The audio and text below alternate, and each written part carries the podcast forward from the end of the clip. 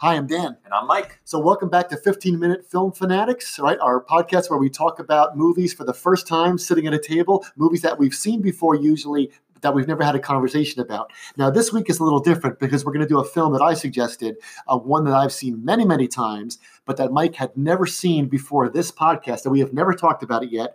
And that's 1991's film Homicide, the police thriller written by David Mamet, who, and also directed by David Mamet, starring Joe Mantegna, William Macy, um, made at the height of Mamet's fame, I think, after he was already famous for Speed the Plow and Glengarry Glen Ross and Oleanna. And so I want to start today. Um, we usually talk about our big takeaways or our big things in the beginning. And I'm very, very interested, Mike, to hear what was your take on seeing this for the first time? Sure. And I should preface this by saying that I love David Mamet. You know, I love American Buffalo and, and great movie. All, all the other stuff great that, play. that he did and Glenn Gary, Glen Ross. But just like any other Mamet movie, I was absolutely carried away by this film, which I is part of I think the theme of this film that I was carried away the same way Bobby was carried away. Just there's no extraneous scenes, there's no extraneous dialogue. Uh, everything just flows and absolutely grabs you and doesn't doesn't let you go from the from the first moment uh, of the film. Which I think you know, seeing this movie and realizing that it came out in 1991, I have to think that so many people actually copied Mamet. You know, he's not really known for action in the sense of real film action. It's mostly characters talking, uh, interacting, dialogue. But that first SWAT scene made me think of every other SWAT scene I've ever seen and thinking, oh man, that it looks like Mamet might have done that done that first. But it, the film absolutely carries you away. Yeah, absolutely. Carried away is a good thing because that is what happens to Bobby, right? Absolutely. Watching it again, it struck me how um, we were talking right before we hit record about the date of this film and how prescient it is and how it predicts so much. We think like, oh, the world is so bad now. With you know, at one point Bobby was politics, man, nothing but politics, right? Um, but that how far ahead Mamet was in seeing that, and even though the movie, I don't think it's a statement about politics, so to speak. It's about a guy who I think loses his way. But I think that um, it's amazing how when you read editorials today and, and you look at stuff on Twitter, how ahead of its time this film was when you talk about politics and the police and things like that. Yeah, I think that there are some films that you can remake or that I think justify their remakes. There would be nothing to justify a remake of Homicide. It, it would it might have been made yesterday. It would have been the same movie. And William right? H. Macy would still be just as good. It'd be great. It'd be great. So it also struck me that, you know, a big Mamet idea is that, you know, a man is his job. That's what um, Jack Lemmon says in Glengarry Glen Ross. Because a man is his job, and that's why he wants to have his dignity back in the film. And that's true for the even the, the shyster producers in Speed the Plow and a whole other man uh, universe. Um, but certainly, this movie is about that. And it struck me of. It's funny we talked about on the waterfront, right? About the dignity of work and about what you do as your job. And it's about somebody who actually takes a lot of pride in his work, who's really good at it. Like Bobby's the mouthpiece. He's the one guy we need. But it's about a guy that forsakes all that for the sake of something else. It kind of like so Mamet, I think, takes that whole idea that you are your job. It says, well, what happens if you stop believing that or you stop acting that way?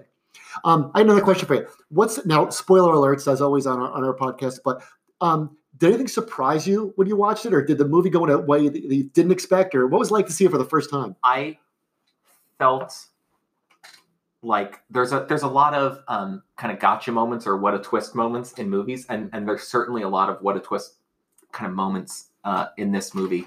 But it is the only time where I can literally repeat this cliche, like the I felt like the floor was drawn from under me, it, and and it felt real. At what moment?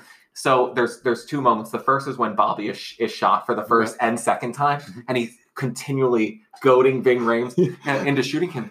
And Your mother gave you up. but I, I had to watch uh, I had to watch the ending about five or six times before I really got what was going on because it's so weird. It's almost this is an overused adjective, but it truly is Kafka-esque. It's a guy who walks back into an office and you feel like everybody should know him or relate to him in a certain Yeah, way, They're all but, giving him funny looks. but suddenly everything's changed yes. and it's so unbelievably Yeah. uncomfortable. Yeah. And you're what is happening here? Yeah, he's bec- he's become a cockroach. It- it's so disconcerting. he's become a cockroach like Gregor Samsa, and everyone's kind of hi Bob, hi Bob. But that that absolute feeling of ostracism that he has at the end is really, you know, in, in a previous episode you said the word disconcerting, and it really is disconcerting at the end. it leans on i think an idea from the from the cop movie in the 80s where the cop is supposed to kind of come back into Right. the office on crutches right Mhm. and you know Hail the you- conquering hero. why don't you take two weeks off Yeah. you know it's like um what's his harrison ford at Yeah. the end of witness or something you know Right. after after he's been wounded uh but this one is Yeah. Much much different and, vibe. and I feel like it plays with that scene. So it's both I think it actually is a very good cop movie and also a very good commentary on cop movies as well. Excellent, excellent. All right, we'll see you at the second segment. We're going to pause here because we just want to tell you something. If you haven't heard about Anchor, it's the easiest way to make a podcast. So let me explain. The first point is it's free. Yeah. Second, they have all the tools that you need to create, record, and edit your podcast right on your phone or your laptop. Third, Anchor will distribute your podcast for you so you can hear it on Spotify, Apple Podcast, and many other places. You pick up sponsorships, you can make money from your podcast, and there's no minimum listenership. It's everything you need to make a podcast in one place. Always be closing, Mike. Always be closing. So download the free Anchor app or go to anchor.fm to get started.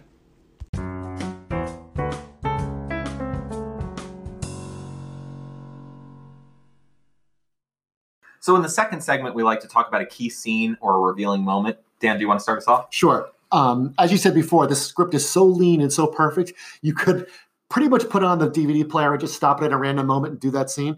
But uh, for today, the thing that impressed me the most was the scene where um, they're asking Joe Mantegna to steal the evidence. And he says, I've already logged it back in his evidence. I can't do it. And the one guy says, rightly, he says, Well, you say you'll do anything. And then we ask you to do something and you say no. And then he gets punched in the stomach by Ricky Jay. I think that's a great moment because that is the crux of the movie is Bobby trying to serve two different sets of, of two different masters and two sets of values, right? The point of the movie is who is this guy, right? He's a really, really good cop who, because of guilt, because of what he said on the phone when Rebecca Pidgeon overhears him, decides he's going to get into something else and starts to believe it. And I think earlier in the movie, William Macy says to him the story about he says, I'll tell you what the old horse said. It's the truest thing I know. When you start coming with the customers, it's time to quit. And William Macy is kind of like the voice of reason, and that is what happens to Bobby in a, in a very, um, you know, obscene way. But that is what happens with Bobby, and you he can't do his job as a cop, and and and, and enforce that set of values, and still work for the secret organization. And that moment, he just gets hit, and he finds out he's in over his head, and that's when he realizes he's It's late. five o'clock. Yeah, already. it's late. He's supposed to be there. Where is he? Where's Bob? He's supposed to be here to, to talk to Randolph. So I think that that moment is the is the crisis moment where those two worlds. Um, I don't want to say collide because they don't collide. He he tries to straddle them, as you said before in an early episode. He's the cartoon character on a train, and the train cars are, are moving away, and he's getting stretched out.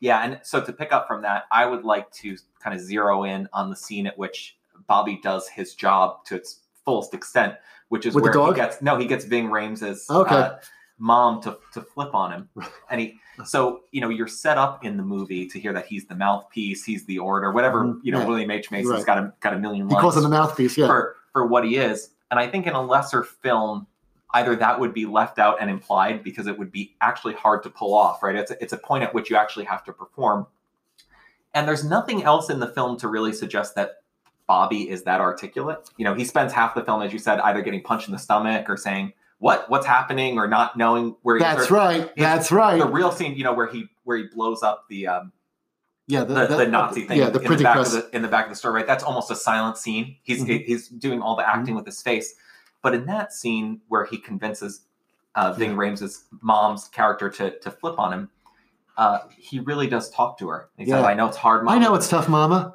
I know the world's terrible. And all the other cops are telling him, "There's no time for this. We'll just take her in. You know, we'll do our whole process on her." But it turns out at the end that that that is the scene that's that's flipped her, and it's so engrossing Yeah. you know, and it's just Mamet dialogue uh, all over. But I feel like that is the scene where you see a man is his work. Meaning, if without that scene, the movie doesn't really work. That he's he's giving something up because you don't see him in action. Right. Well, we also see him in action. It's funny because I thought you were going to say the scene with the dog. When, when he says to the patrolman, he goes, What's your name? Okay, take out your I was never here. And he goes in there and you see that the patrolman, remember he says, um, he says, uh, Well, how many are in there? Just one with the dog. And he goes, Shoot the dog. He's like, and um, that you get to see Bobby be a real good cop there because he goes in, he's like, Don't touch anything. And he picks up the Star of David necklace with his pen. Mhm. Like he doesn't touch it. So you do get to see him be a good cop there. You just reminded me of how that the golden rule in like when you have a novel about, um, say, a poet, you never get to read The poem. the, poems the character writes. But here you actually get to see him be the mouthpiece. And in that scene, remember, some of the cops kind of give each other a look and they're like, he's doing it. Like Bobby's doing his thing. And I think that's, you know, that's to Mamet's credit that he actually, you know, puts his character's money where the character's mouth is. Well, I think that moment comes back when he's trying to distract uh, Ving Rhames' character is, is trying to escape, Right. and there's nobody that can overpower this guy. It's just a, a, the donnée of the movie is that this guy is like the Terminator, Right. just where Yeah. you can you can bust uh, in on him with a SWAT team. He's still going to escape. He'll overpower everybody, and it, but he doesn't have a gun. But all he can do is he can get shot and he can talk. Yeah. Just talk at him long enough for him to get arrested. for him to get arrested, right? And of course, him talking to his mother, that brings up the whole theme of betrayal, which is a big theme of the movie. When he says, Your mother sold you out, like, you know, like, you know, Bobby's going to give someone else a lecture on betrayal, but Bobby's the one who betrays betrays his family, Mhm. his real family, that ends up getting his partner killed. Okay, talk to you for the third segment.